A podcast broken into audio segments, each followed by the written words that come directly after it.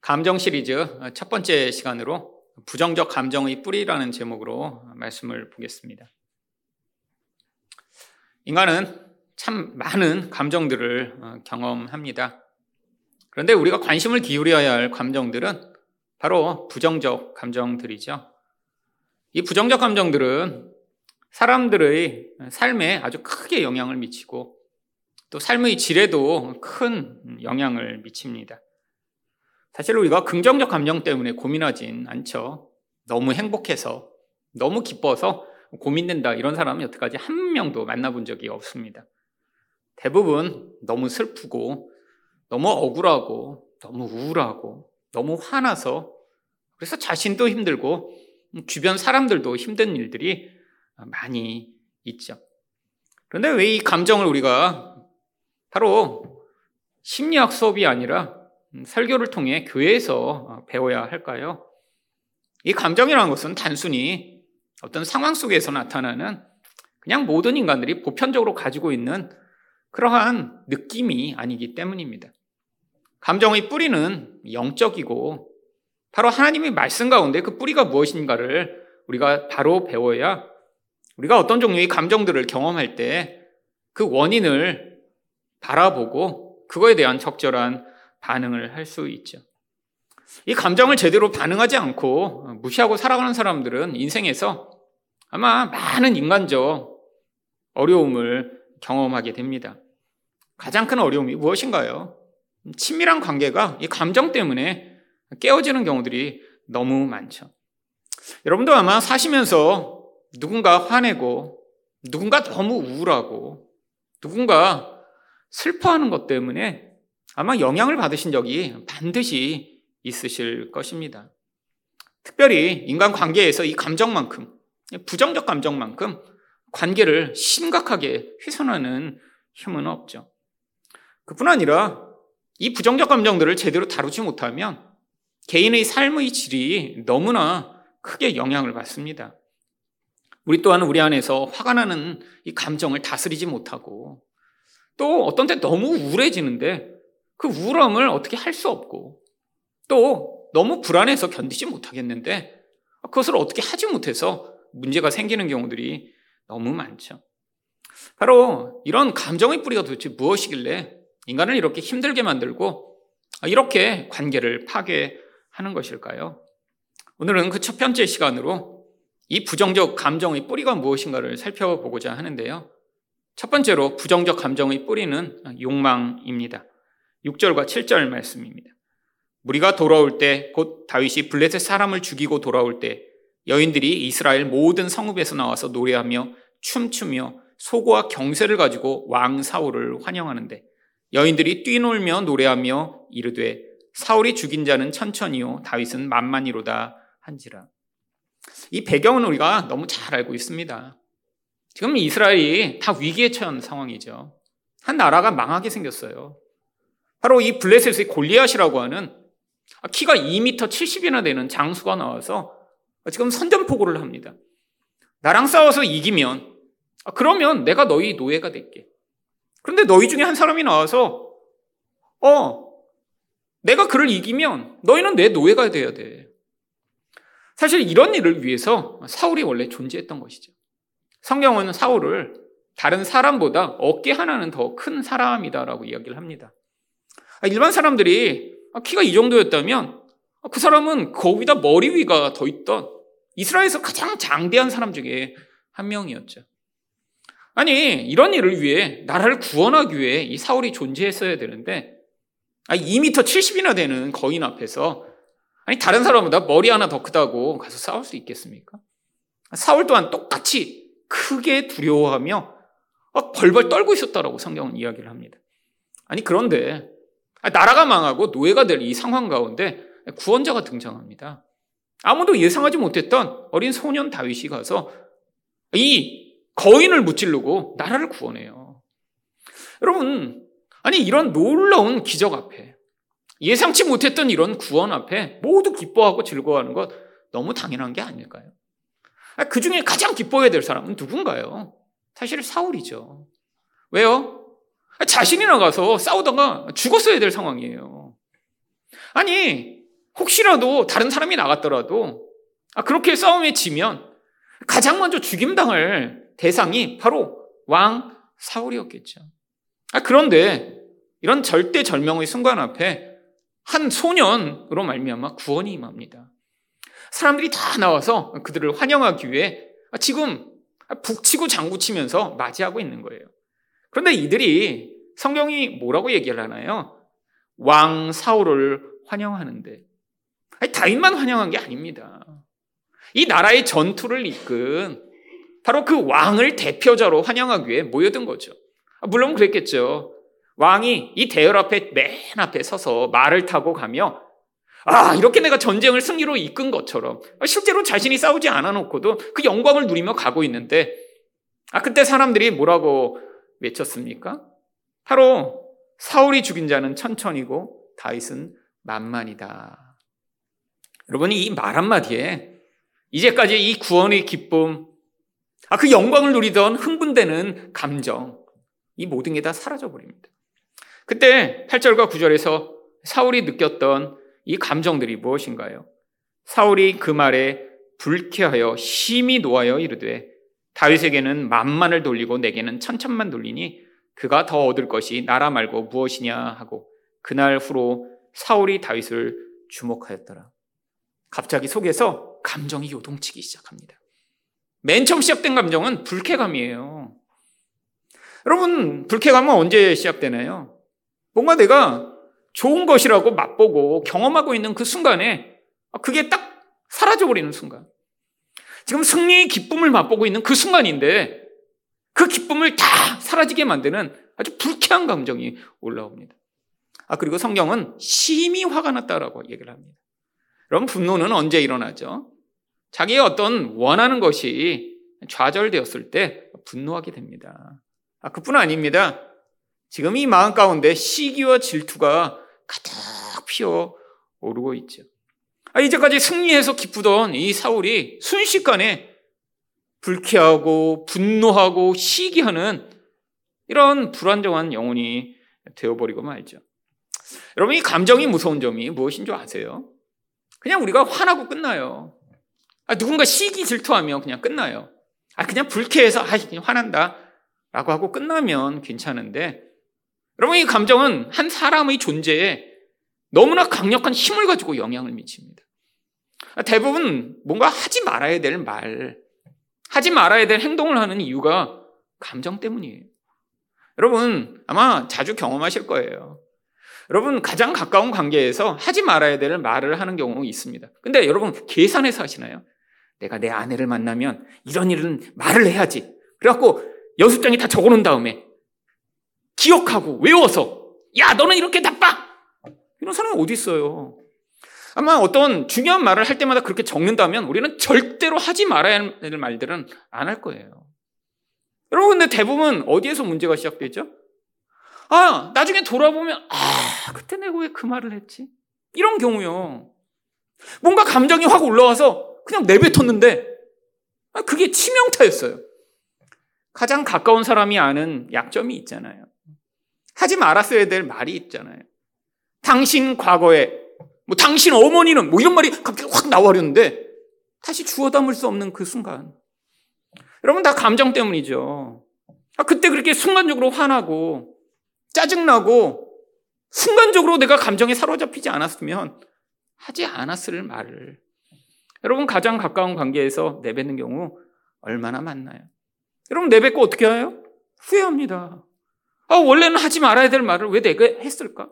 자책하죠. 여러분, 인간이란 감정에 사로잡히면 하지 말아야 될 말을 하고 행동을 합니다. 여러분, 근데 이 행동이 어디까지 나가는가 하면 10절과 11절을 보시면 그 이튿날 하나님께서 부리시는 악령이 사울에게 힘있게 내림에 그가 집 안에서 정신없이 떠들어대므로 다윗이 평일같이 손으로 수금을 타는데 그때 사울의 손에 창이 있는지라 그가 스스로 이르기를 내가 다윗을 벽에 박으리라 하고 사울이 그 창을 던졌으나 다윗이 그의 앞에서 두 번 피하였더라. 여러분 지금 다윗이 뭐 하고 있나요? 이 사울은 지금 영적으로 심각하게 연약해진 상황입니다. 악한 영이 임해서 그를 지금 지배하고 있어요. 성경은 그 악한 영을 하나님이 부리시는 악령이라고 얘기를 합니다. 아, 이 성경이 아니 어떻게 하나님이 이렇게 악한 영을 부리시나라고 생각하는 사람이 있는데 이것은 하나님의 권능의 통치 아래 이 악한 영이 지배당하고 있다라고 하는 뜻이에요. 세상에 어디에나 이런 악한 영이 존재합니다. 우리가 눈으로 볼 수 없을 뿐이죠. 근데 이 악한 영이 누군가를 괴롭히고 누군가의 인생을 파괴하고자 하면 모든 사람의 인생이 어떻게 그 악한 영과 싸워 대적할 수 있을까요? 근데 하나님이 허락하신 정도 안에서만 활동할 수 있는 거예요. 이 악한 영이 이 영혼이 지금 망가져버린 사울을 지배해서 완전히 미친 사람이 되게 만들 수도 있어요. 근데 하나님이 그렇게는 하지 않게 하세요. 왜? 이 사울의 역할이 있거든요. 아, 그래서 하나님이 정해놓으신 수준 안에서만 고통스럽게 하는데 이 고통에서 벗어나게 만드는 유일한 수단이 다윗이 찬양을 부르는 것이었습니다. 이 은혜를 많이 맛봤어요. 너무너무 고통스러울 때마다 다윗이 와서 노래를 부르면 그 악한 영이 떠나가면서 자유를 얻어요. 지금 또 그런 상황이 됐습니다. 너무너무 고통하고 있는데 이 다윗으로 말미암아 그 영혼이 자유를 얻는데 아니 그러면 이 나라를 구한 생명의 은인일 뿐 아니라 자신을 이 정말 죽을 것 같은 정신적 고통으로부터 구원한 그런 구원자잖아요. 근데 그를 향해 어떻게 얘기합니까? 내가 죽여버리리라. 여러분, 이스라엘에는 창 종류가 두 가지가 있습니다. 큰 전쟁에서는 자기 키보다 훨씬 큰 그런 장창을 가지고 나가 싸우죠. 근데 보통 이 짧은 단창이라고 하는 아, 이 정도 1m 정도에 되어 있는 창을 가지고 가까운 거리에서는 던져서 사냥을 하거나 가까운 적과 싸울 때 쓰는 창이에요. 여러분, 몇 미터 되지 않는 곳에서 수금을 켰겠죠. 거기서 지금 잡아서 다윗을 죽이려고 던집니다. 아, 피하는 거 쉽지 않았을 텐데. 아, 근데 두 번이나 피한 거예요. 여러분, 이 감정이 무엇을 만듭니까? 자기 은인을 살해하려는 살해 행동을 야기하죠. 여러분, 이게 바로 사울의 인생이 이제 타락과 파괴와 고통과 실패가 본격적으로 시작되는 시점입니다. 근데 무엇 때문에 이 모든 것들이 지금 악화되며 이 모든 상황들이 벌어지나요? 감정 때문에요. 여러분, 근데 사실은 이 모든 부정적 감정의 시작점이 바로 아까 7절에서 보았듯이 사울을 죽인 자는 천천히요, 다윗은 만만히로다 하는 말 하나에서 시작됐어요. 참 신기하죠? 한 사람의 인생의 이 타락의 무서운 결과, 파괴의 결과가 사람들이 말 한마디에서 시작됐어요. 여러분, 그런데 왜 이 말 한마디에 이렇게 사울이 감정이 요동한 뒤에 자기의 은인까지 이렇게 죽이려고 한 것일까요? 바로 인간의 죄성 때문입니다. 창세기 3장 5절은 죄가 어떻게 시작되었는지 이렇게 이야기합니다. 너희가 그것을 먹는 날에는 너희 눈이 밝아져 하나님과 같이 되어. 여러분, 죄는 제가 매주 매주 반복해서 말씀드리지만, 아, 우리가 어떤 행동을 하여 지금 뭐 어떤 나쁜 짓을 하는 것을 성경이 죄라고만 이야기하지 않습니다. 그건 죄의 결과예요. 죄는 영적인 것입니다. 눈에 보이지 않아요. 하나님과의 관계가 파괴돼서 영혼이 공허해진 결과로 말미암아 이제 내가 하나님의 복종하는 자, 하나님의 사랑받는 자로 살아가는 것을 거부하고 내가 독립하여 내가 하나님처럼 되겠다는 것이 이 모든 죄의 시작입니다. 죄는 영적 상태예요. 인간의 영혼은 바로 이 죄라고 하는 영적 상태에 끊임없이 영향을 받고 있기 때문에 영혼이 공허하여 그때부터 문제가 생기는데 어떤 문제가 생기죠? 바로 이 공허함을 메꾸고자 하는 끊임없는 욕망에 시달리게 되죠. 근데 어떤 욕망에 시달리나요? 바로 내 마음대로 하고자 하는 욕망에 시달리게 됩니다. 내 마음대로 하고 어떤 일을 하고 싶은가요? 바로 하나님처럼 사는 거예요. 아, 이 세상에 눈에 보이는 모든 것들을 내가 원하는 대로 나의 욕망과 쾌락을 위해 사용하고자 하는 그 욕구를 만족시키는 방식으로 이제 죄가 한 인간의 영혼을 사로잡아 끌고 가는 상태가 인간의 죄된 상태인 거예요. 여러분 세상에 벌어지는 모든 악한 일들의 본질에 뭐가 있나요? 바로 왜 사람이 어떤 사람을 죽이죠? 왜 어떤 사람이 남의 물건을 빼앗죠? 어떤 사람이 왜 남을 때리고 폭행하나요? 바로 이 무서운 욕망이 이 죄의 영향력으로 말미암아 한 인생을 지배해 결국 다른 사람을 파괴하면서까지 나의 욕구를 채우고자 할 때 이 문제들이 발생하는 것이죠. 여러분 그런데 인간은 자기 욕망을 다 이룰 수 없는 존재입니다. 아니 태어나면서 내가 원하는 것을 다 하면 살 수 있는 사람이 누가 있나요? 아니, 자기 능력의 한계, 상황의 한계, 아니 모든 것들의 이런 한계들이 자기 원하는 것 하나도 제대로 이루지 못하고 살게 만들죠. 근데 우리가 원하는 것이라는 게 다 뭐죠? 뭔가 내 마음대로 하면서 내가 남보다 높아지고 아무 문제가 없으며 인생 가운데 평안하고 행복하게 살기를 원하는 게 우리 근원적 욕망입니다. 근데 이게 자꾸 좌절받아요.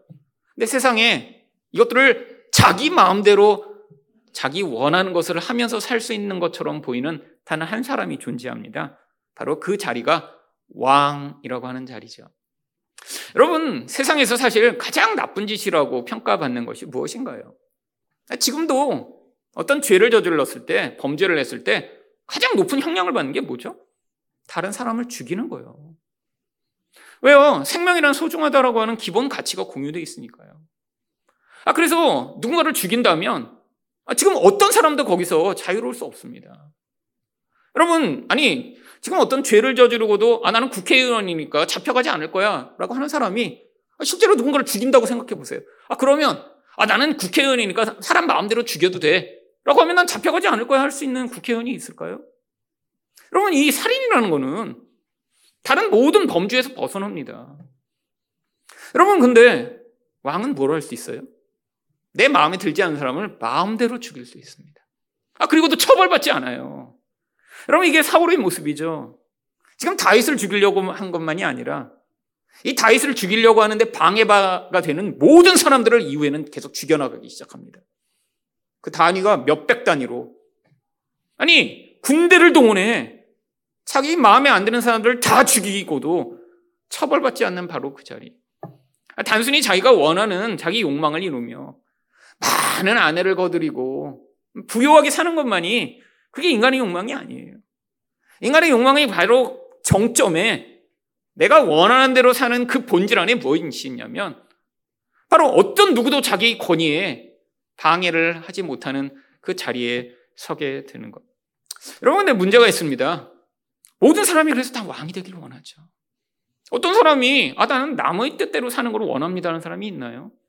다 자기가 원하는 것을 하고 싶지만, 아, 우리는 다 관계적 존재잖아요. 사회의 어떤 제약 가운데 살아가잖아요. 아, 그래서 다 그 규칙을 깨뜨릴 때 문제가 되기 때문에 우리는 억지로 억지로 그 규칙을 따라가며 삽니다. 그러니까 왕이 될 수 있는 사람은 거의 없어요.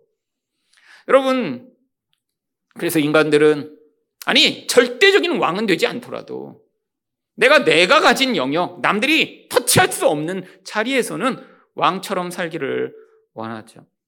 여러분, 그것을 바로 왕 노릇이라고 이야기를 합니다. 바로 예수님이 왕 노릇에 대해서 마가복음 10장 42절에서는 이렇게 말씀하세요. 예수께서 불러다가 이르시되 이방인의 집권자들이 그들을 임의로 주관하고 그 고관들이 그들에게 권세를 부리는 줄을 너희가 알거니와.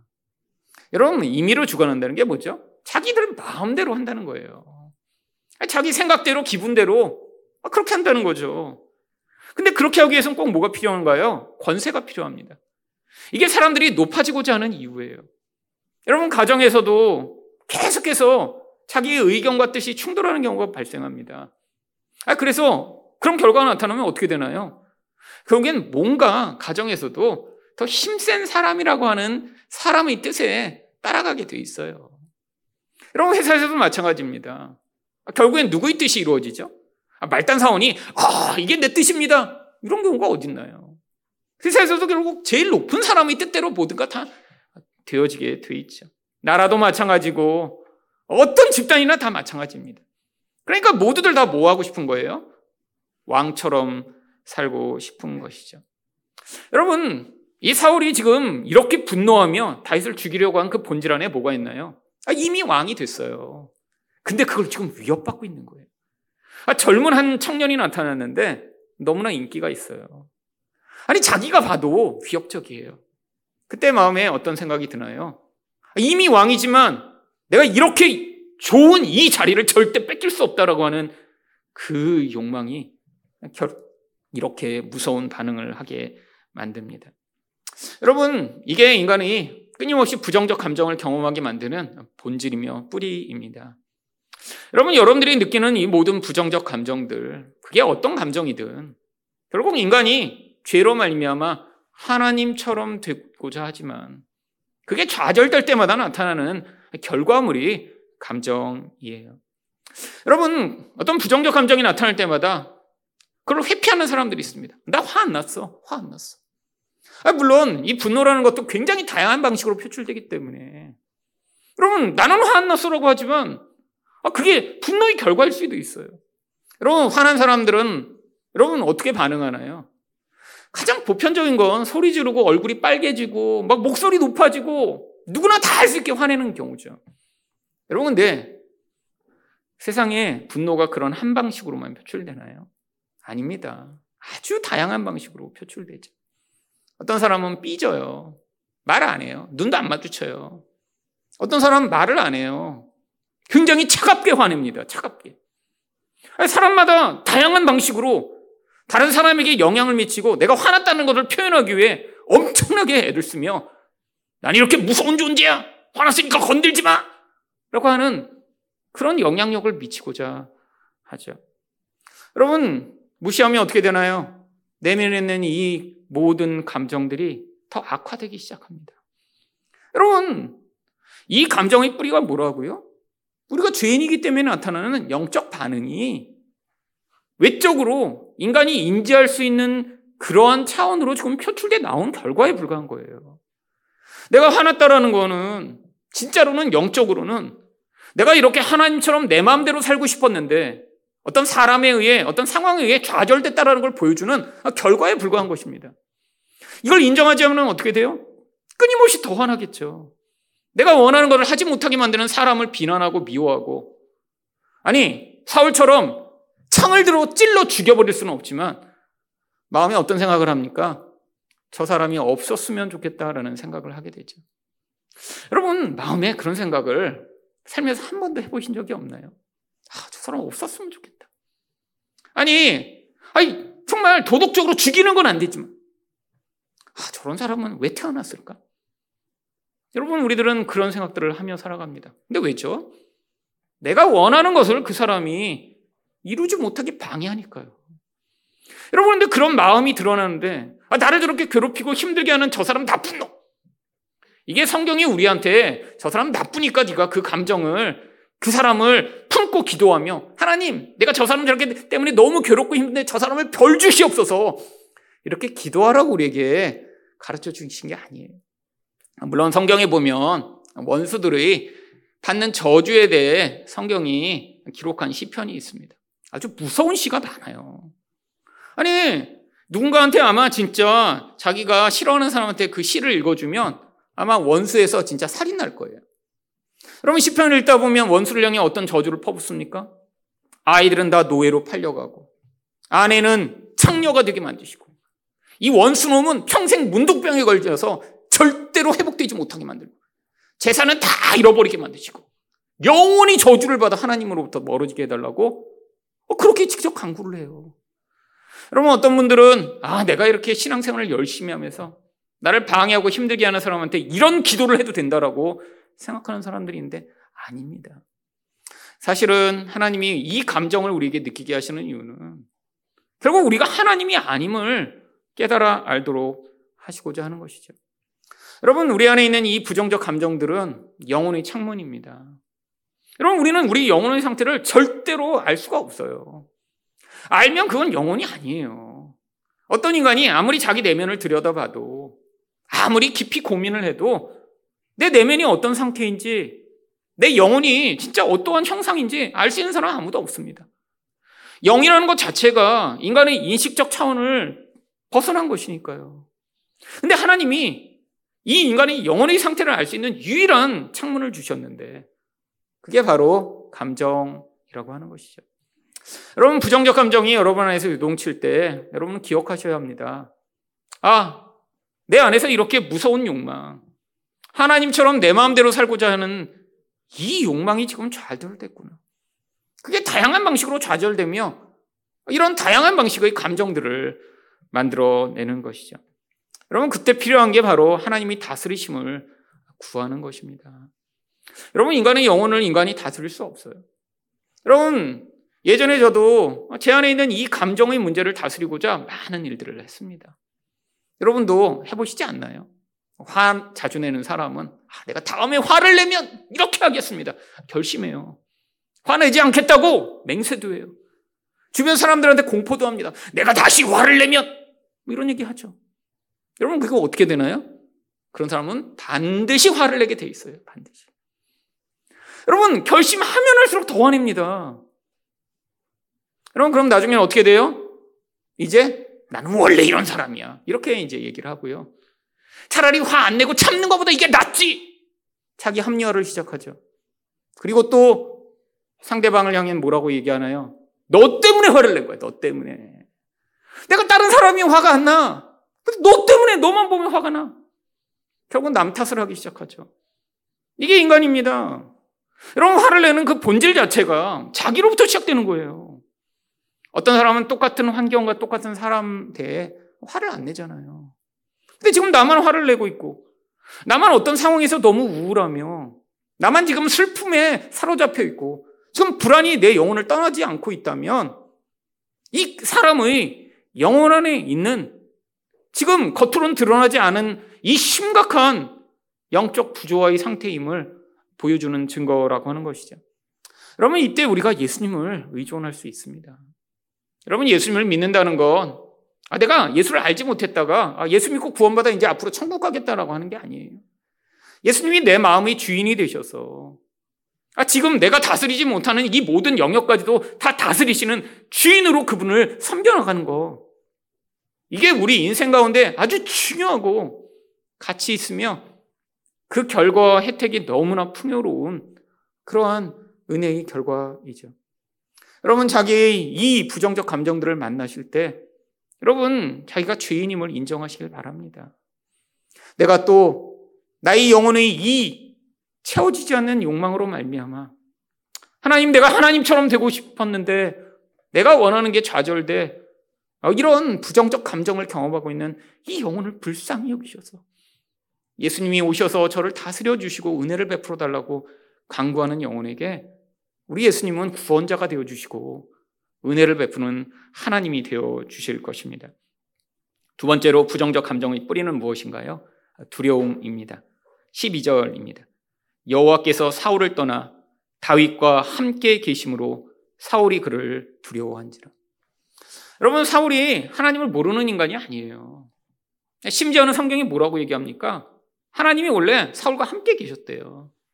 이스라엘 나라를 다스리는데 왕으로 하나님이 세우시고 그래 네 힘으로 한번 잘해봐라 하신 게 아니라는 거예요. 이전에 하나님이 이 사울과 함께 계셔서 그를 통해 일하기를 원하셨어요. 근데 이제 더 이상 하나님과 함께 할 수 없는 존재가 되어버린 거예요. 왜? 아, 이제 내가 더 영광을 받아야지. 본인이 하나님의 자리를 찬탈하여 자기 마음대로 할고자 하는 욕망이 너무 커져버리니까 하나님이 사울을 떠나 버리신 거지. 여러분, 결국 사울 안에 뭐가 시작되죠? 두려움이 시작됩니다. 여러분, 두려움도 물론 감정입니다. 근데 이 두려움은 다른 감정과 달리 근원적 감정이에요. 여러분, 두려움이 왜 생기나요? 결국 욕망 때문에 두려움이 생기는 것이죠. 여러분, 우리가 간절히 원하는 어떤 열망하는 것, 그것이 이루어지지 않을까봐, 혹은 빼앗길까봐, 그래서 생기는 감정이 두려움입니다. 여러분, 그래서 이 욕망과 두려움은 동전이 양면 같아요. 우리가 원하는 것이 간절할수록 결국 우리 안에 두려움도 같이 커지기 마련입니다. 지금 이 사울이 왜 두려워했죠? 자기가 원하는 이 왕권이라고 하는 것. 근데 다윗을 죽여버리면 끝날 줄 알았는데 알게 된 거예요. 어? 다윗 배후에 하나님이 있네. 하나님이 누구신지 아니까 내가 하나님과 싸워서는 승산이 없다는 걸 알게 되면서 어, 이건 내가 다윗을 죽이려고 해서 해결된 문제가 아니잖아. 그러니까 지금 두려움이 찾아오기 시작한 것이죠. 여러분, 우리가 느끼는 이 모든 근원적 감정인 두려움은 결국 내가 원하는 것이 강력하면 강력할수록 결국 두려움은 커지기 마련입니다. 근데 이 두려움이 다른 다양한 부정적 감정들이 원인이 돼요. 여러분, 불안을 느끼는 것, 우울함을 느끼는 것, 슬픔을 느끼는 것도 결국 이 두려움에 기원한 다른 부차적 감정들입니다. 결국 이 욕망과 두려움이 우리 영혼 안에서 기관차처럼 움직이면서 계속 한 영혼을 파괴하고 지금 문제를 야기하고 있는 것이죠. 결국 이 두려움이 커지니까 사울이 선택한 방법이 무엇인가요? 바로 회피라고 하는 누구나 다 일반적으로 사용하는 방법입니다. 어떻게 회피하죠? 13절과 14절입니다. 그러므로 사울이 그를 자기 곁에서 떠나게 하고 그를 천부장으로 삼음에 그가 백성 앞에 출입하며 다윗이 그의 모든 일을 지혜롭게 행하니라 여호와께서 그와 함께 계시니라. 여러분 어떻게 회피하냐면 자기 눈앞에 보이면 자꾸 죽여버릴 것 같고 그러면 지금 문제가 생기잖아요. 사람들은 이 다윗을 지금 나라를 구한 영웅으로 인정하고 있습니다. 그러니까 지금 함부로 죽일 수는 없는 거예요. 이게 또 자기 평판과 인기에 영향을 미치니까요. 아, 그래서 지금 천부장으로 보내버립니다. 여러분, 근데 이때 다윗의 나이가 몇 살이죠? 스무 살도 안 됐어요. 어린 아이예요. 많은 사람을 맡기는 자리로 보내버리면 그 당장은 자기 눈에 보이지도 않고 아, 이렇게 많은 군인들, 엄청난 용사들을 맡겨버리면 아, 거기서 지금 실패하고 패배하여 결국 제풀에 꺾여 나가겠지 이런 생각한 거예요. 근데 보냈는데 무슨 일이 벌어집니까? 예상치도 못한 하나님이 또 거기서 다윗과 함께 하세요. 여러분 이게 우리 인생에서 자주 벌어지는 일이죠. 여러분 우리도 두려움이 대상이 있으면 회피하는 일들을 많이 합니다. 어떤 사람이 두려워요. 아, 그 사람 때문에 내 미래에 내가 꿈꾸고 있던 어떤 것, 어떤 상황이 악화될 것 같아서 그 사람을 회피하는 사람이 있어요. 아니 가서 대화를 하고 얘기를 해야 되는데 아, 그 사람이 뭔가 화낼까봐 그 사람이 무서워서 계속 회피하는 사람이 있어요. 어떤 문제에 대해 언급하지 않는 경우도 많아요. 문제를 크게 만들까봐 그런 경우가 많이 있죠. 여러분, 이건 건강하지 않은 방법입니다. 결국 이런 욕망과 두려움을 회피하며 결국에는 그것을 직면하여 그게 얼마나 심각한 자기 영혼의 문제인가를 바라보지 못한 이 사울은 결국 이 과정을 통해 우리가 사무엘 상에서 이미 보았듯이 인생의 처절한 고통과 그런 타락을 경험하게 됩니다. 결국 우리도 이런 사울과 같은 이런 상황일 때가 아주 많이 있습니다. 왜냐하면 우리도 우리가 원하는 욕망들이 아주 다양하거든요. 여러분 여기에 지금 계신 여러분이 아마 뭐 보편적으로 그걸 묶어보면 몇 가지로 욕망과 두려움의 내용들이 나오겠지만 하지만 너무 다 구체적이고 너무 다양합니다. 여러분, 아, 사실 자기가 원하는 뭐 하나 선택하라고 해도 너무 취향이 다 달라요. 인생의 모든 면에서 우리들이 얼마나 많은 자기 욕망의 구체적인 모습들을 가지고 있나요? 여러분, 근데 인생에서 진짜 문제를 일으키는 건 무엇인가요? 이런 커튼 취향이나 옷을 선택하는 이런 선택이 아닙니다. 이거는 표면적인 거예요. 아니, 그건, 그러면 바꿀 수 있잖아요. 아니, 커튼색, 바꿀 수 있죠. 옷이요? 취향 달라질 수 있죠. 또 살 수도 있죠. 여러분, 인생에서 진짜 문제를 일으키는 건 우리 영혼 안에서부터 시작된 내적 욕망들입니다. 여러분, 이 내적 욕망은 보편적으로 몇 가지 방식으로 표출이 돼요. 물론 이 내적 욕망도 아주 구체적으로 다루면 굉장히 범위가 넓을 거예요. 근데 그 것들을 모으고 모아 이 내적 욕망이 표출되는 방식을 한 다섯 가지 정도로 정리할 수 있습니다. 근데 욕망은 항상 모아 쌍둥이처럼 같이 움직인다고요? 두려움과 같이 움직입니다. 그러니까 여러분 안에 이런 욕망이 강하면 여러분은 또한 두려움까지 같이 존재하고 있는 거예요. 여러분 이 욕망과 두려움이 우리 안에서 여러분의 인생을 지배하기 시작하면 무슨 일이 벌어진 줄 아세요? 반드시 자기 안에서 어떤 중요한 가치들을 추구하기 시작합니다. 아, 내가 원하는 게 있으니까 나는 이거를 추구할 거야. 결국 그 가치를 추구하죠. 결과가 어떻게 나타나는 줄 아세요? 결국 그런 가치를 중심으로 집중해서 추구하다 보면 결국 문제가 발생하기 시작합니다. 뭔가 개인적으로도 희생하는 일들이 나타나게 되고요. 결국 그 과정 가운데 내가 원하는 게 이루어지지 않으면 부정적 감정들이 계속 튀어나오게 돼요. 결과는요, 반드시 관계가 파괴되는 결과가 나타납니다. 첫 번째 보편적인 내적 욕망은 바로 자유에 대한 욕망입니다. 여러분 어떤 사람은 이 자유와 독립에 대한 욕망이 굉장히 강한 사람이 있어요. 나 혼자 할 거야. 나 혼자 살 거야. 난 독립할 거야. 누군가 나를 다스리고 내 인생에 영향 미치는 건 난 싫어. 여러분 이런 사람은 어떤 두려움이 클까요? 누군가 나를 통제하는 것에 대한 두려움이 너무너무 큽니다. 스트레스 받는 거 너무너무 싫어해요. 그런 사람이 있죠. 그 누군가 뭐를 시키거나 하라고 그러면 너무너무 싫어해요. 권위에 대해 반발합니다. 이런 사람들은 어떤 가치를 추구할까요? 바로 이런 사람이 추구하는 가치가 개인주의죠. 자유. 이 단어 하면 막 흥분합니다. 자유, 막 인권, 막 못 견뎌요. 이런 단어에 열광해요. 여러분, 그런데 이런 사람들은 반드시 뭔가를 희생해야 됩니다. 뭘 희생해야죠? 조직 생활을 할 수가 없어요. 여러분, 남이랑 같이 뭘 할 수가 없습니다. 이렇게 모였는데 이 자유와 독립된 열망이 강하면 만약에 제가 아, 여기 오늘 물 떨어져서 좀 끝나고 짐 좀 날리는 거 도와주세요. 그럼 내가 결정한 건데 내가 하려고 그랬는데 목사님이 시켜서 그때부터 안 할 거야. 아, 원래는 하려고 마음을 먹고 교회를 왔어. 근데 내가 아, 집사님 가시지 말고 도와주세요. 아, 원래 하려고 그랬는데요. 아, 시, 기분 나빠 안 해. 가. 그래서 제가 개인적으로 아무한테도 말씀 안 드려요. 누가 이 자유에 대한 열망이 큰지 몰라요, 지금. 자발적으로 그냥 하세요, 자발적으로. 그럼 이런 사람 못 견뎌요. 근데 조직에서 그런다고 생각해 보세요. 부장님이, 어, 좀 하지, 아, 원래 하려고 그랬는데. 아, 내가 결정해야 되는데 왜 부장님이 시키고 그래요? 그럼 이런 사람이 조직 생활을 할 수 있을까요? 결국 이런 사람은 조직에서 도태되게 되어 있습니다. 그냥 자유로운 영혼이에요, 솔직히. 근데 이런 사람은 늘 어떤 삶을 살죠? 이 부담감과 압박이 인생에서 계속돼서 너무너무 스트레스 받고 힘듭니다. 가장 많이 느끼는 감정이 부담이에요, 부담. 아니, 어떤 인생이 내 맘대로 태어나서 천상천하 유아독전 내 맘대로 살 거야, 이래요. 태어났더니 엄마가 너 이거 먹어. 싫은데? 왜 엄마가 내 먹는 거를 좌우해? 난 이유식 안 먹어. 아, 이때부터 시작되는 거죠, 이때부터. 여러분, 피곤합니다. 그러니까 뭔가 누군가 하려고 그러면 스트레스 받아요. 여러분, 이런 아이들이 제일 힘든 데가 어디예요? 이제 학교에 들어가면 힘듭니다. 선생님이 내일 뭐뭐 해오세요? 안 들어요, 절대. 그러면 끊임없이 갈등하죠, 끊임없이. 이 압박감과 부담에 뭔가를 해야 된다 그러면 그때부터 마비가 돼요, 이런 사람은. 너무너무 누군가의 압박에 의해서 내 인생이 살아가는 것 같은 그걸 견디지 못해요. 근데 문제가 있어요. 이런 사람이 자유를 추구한다고 그러면 자기가 결정해서 공부를 하고 자기가 결정해서 이걸 할 거야. 이런 경우는 또 많지가 않아요.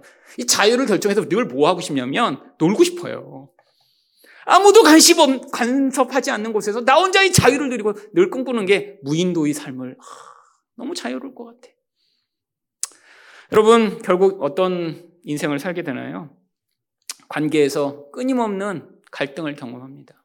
조직 생활을 하지 못하니까 관계적 기쁨을 맛볼 수가 없어요. 누군가 함께 있는 것을 견디지 못합니다. 결국 이게 인생의 결과죠. 아니, 자유라는 욕망이 내 안에서 시작됐는데, 그게 압박에 대한 이런 두려움과 스트레스로 작용하면서 결국에는 계속되는 압박감에 느끼며 인생을 살아가다가 결국에는 조직에서 도태되고 공동체 생활을 하지 못하고 인생이 문제가 생기는 이 모든 이유. 이게 자유에 대한 욕망이 너무 강하면 나타나는 결과예요. 여러분, 두 번째로는 어떤 욕망이 있나요? 음, 쾌락욕입니다. 쾌락욕. 여러분, 근데 이 욕망들이 뭐 어떤 사람은 쾌락욕만 있고, 어떤 사람은 자유에 대한 욕망만 있고 이런 건 아니에요. 다 우리가 보편적으로 있는데, 어떤 사람에게는 한 부분이 강할 수 있는 것이죠. 여러분, 이런 쾌락에 대한 욕망이 강하면 어떤 두려움이 커지는 줄 아세요? 심심하고 지루한 게 너무너무 두려워요. 내 인생은 심심하면 살 수가 없어. 여러분, 그러니까 이 사람이 늘 추구하는 가치는 뭔지 아세요? 즐거움입니다. 즐거움. 어떻게 하면 더 맛있는 것을 찾아갈까? 저는 옛날에 이해 안 가는 사람들이 있었어요. 국수 하나 먹겠다고 강원도까지 3시간 차 몰고 가서 국수 하나 먹고 오는 사람. 미쳤나? 아니, 국수고 뭐, 아무리 국수가 비, 싸봤자 8,000원, 9,000원일 거 아니에요. 근데 가는 차비, 오는 차비, 시간이랑 치면 하루 종일 걸리는 거예요. 그리고 여러분 국수 먹고 오는 동안 배고파서 결국 휴게소에서 또 뭐 먹어야 돼요. 근데 그렇게 갔다 오는 사람이 있어요. 맛있다고, 그럼 국수. 근데 이런 사람이 바로 내면에 이 쾌락욕이 그 인생을 지배하는 사람이에요. 행복할 수 있다면, 즐거울 수 있다면, 남들이 볼 때 이상한 짓을 하면서 인생을 계속 살아가는 거예요. 우리가 볼 때는 너무 이상한 사람들 있잖아요. 막 집안에 막 피규어를 막 수천 개 모아놓는 사람들. 아니, 남이 볼 때는 왜저 짓을 하지? 이런 일을 하는 사람들이 있어요. 많은 사람들이 쾌락욕에 사로잡힌 것이죠. 심심하면 안 되는데 늘 심심해요. 그러니까 뭔가 자극적인 걸 계속 추구하는 거예요. 여러분, 이런 사람은 뭔가를 희생해야죠. 결국 자기 돈과 시간과 체력을 다 고갈시킵니다. 아니, 나를 끊임없이 즐겁게 하기 위해 살아갈 수 있는 그 모든 돈과 시간이 있는 사람이 몇 명이나 될까요?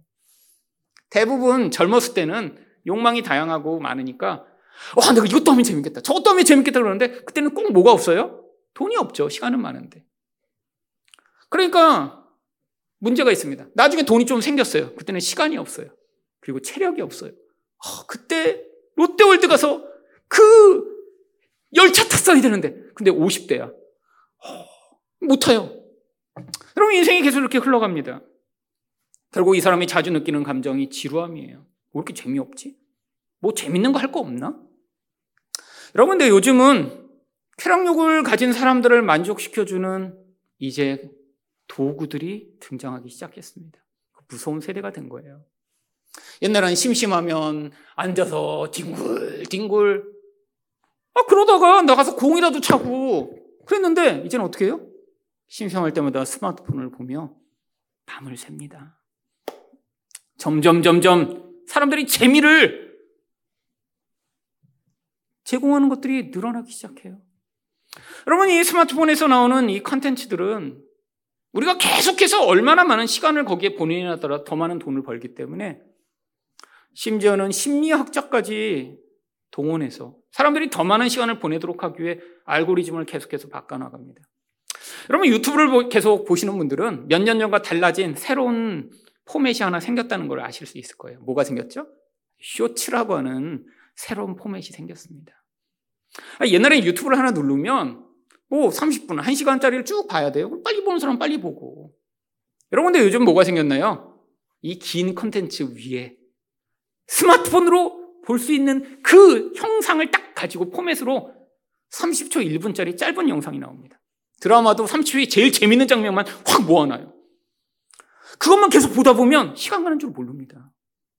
요즘 젊은 사람들이 자는 시간이 점점 점점 더 뒤로 늦춰지고 있대요. 이유가 뭔지 아세요? 이 쇼츠 때문이래요. 여러분 한 시간짜리는 보다가 졸리면 어 이거 좀 어, 자야지. 쇼츠는 재미없으면 어떻게 돼요? 슉슉슉슉슉슉슉 깨보니까 5시야. 여러분도 경험하셨죠? 여러분, 지금 이것 때문에 점점 심각해지는 거예요. 이건 뭐 해도 가능합니까? 돈이 없어도 가능해요. 뭐가 없어도 가능해요? 그 다음에 이거는 밤새 할 수 있으니까 시간적 제약도 훨씬 더 줄어듭니다. 해외 안 나가도 돼요. 그 다음에 체력도 약해도 돼요. 체력도. 요즘은 그런 것도 팔더라고요. 침대에 누워서 천장에서 이렇게 막대기 내려갖고 거기다 스마트폰 껴갖고 누워서 볼 수 있는 거. 앉아서 이렇게 이렇게 하는 것도 이것도 지금 체력이 들잖아요. 고개를 들고 있어야 되니까. 그래서 누워서 이 벽에다가 붙여갖고 이 누운 채로 여기서 이렇게 앞으로 이제 점점 이거 손으로 이렇게 하는 것도 힘들잖아요. 눈깔로 이렇게 이렇게 이렇게 하면 이제 화면이 돌아갈 거예요. 여러분 지금 이거 개발하고 있어요. 이미 여러분들이 잘 아는 회사들에서 지금 개발이 완료됐습니다. 눈깔로 슉슉슉슉슉. 여러분 세상은 어떻게 변화돼 나가요? 이 인간을 쾌락욕에 사라져봐. 아, 심심하지 않다 이거요. 심심하지 않아. 여러분, 정말 요즘은 심심하지 않아요. 그래서. 어디 갈 때 심심하려고 그러면 뭐만 있으면 돼요? 스마트폰만 있으면 됩니다. 옛날에 심심할 때 많았잖아요. 뭐 기다리는 거 짜증났습니다. 근데 요즘은 별로 짜증이 안 나요, 사람들이. 왜요? 재밌는 게 계속 끊임없이 존재하니까요. 여러분, 이렇게 쾌락에 사로잡혀 있으면 어떻게 될까요? 결국 인생 자체가 여러분 망가지죠. 생각해 보세요. 학생인데 새벽 5시까지 쇼츠 보다가 잔 아이가 학교 공부를 할 수 있을까요? 직장인인데 아, 그렇게 재미를 추구하며 놀기만 하다가 회사 가서 조는 사람을 누가 인정할 수 있을까요? 결국 끊임없는 남의 지적과 비난을 받으며 살아야 합니다. 인생에서 제대로 된 성취를 이룰 수가 없어요. 여러분, 세 번째로 사람들이 가지고 있는 욕망은 인정에 대한 욕망입니다. 난 뭐 누구나 가지고 있죠. 인정받고 싶죠. 근데 이게 아주 심한 사람이 있어요. 남이 나를 사랑해주고 인정해주지 못하면 못 살아요. 여러분, 근데 이 인정에 대한 욕망이 클수록 소외에 대한 두려움은 너무너무 큽니다. 나만 빼놓고 친구들이 놀러 갔을까봐. 나만 빼놓고 친구들이 놀까봐.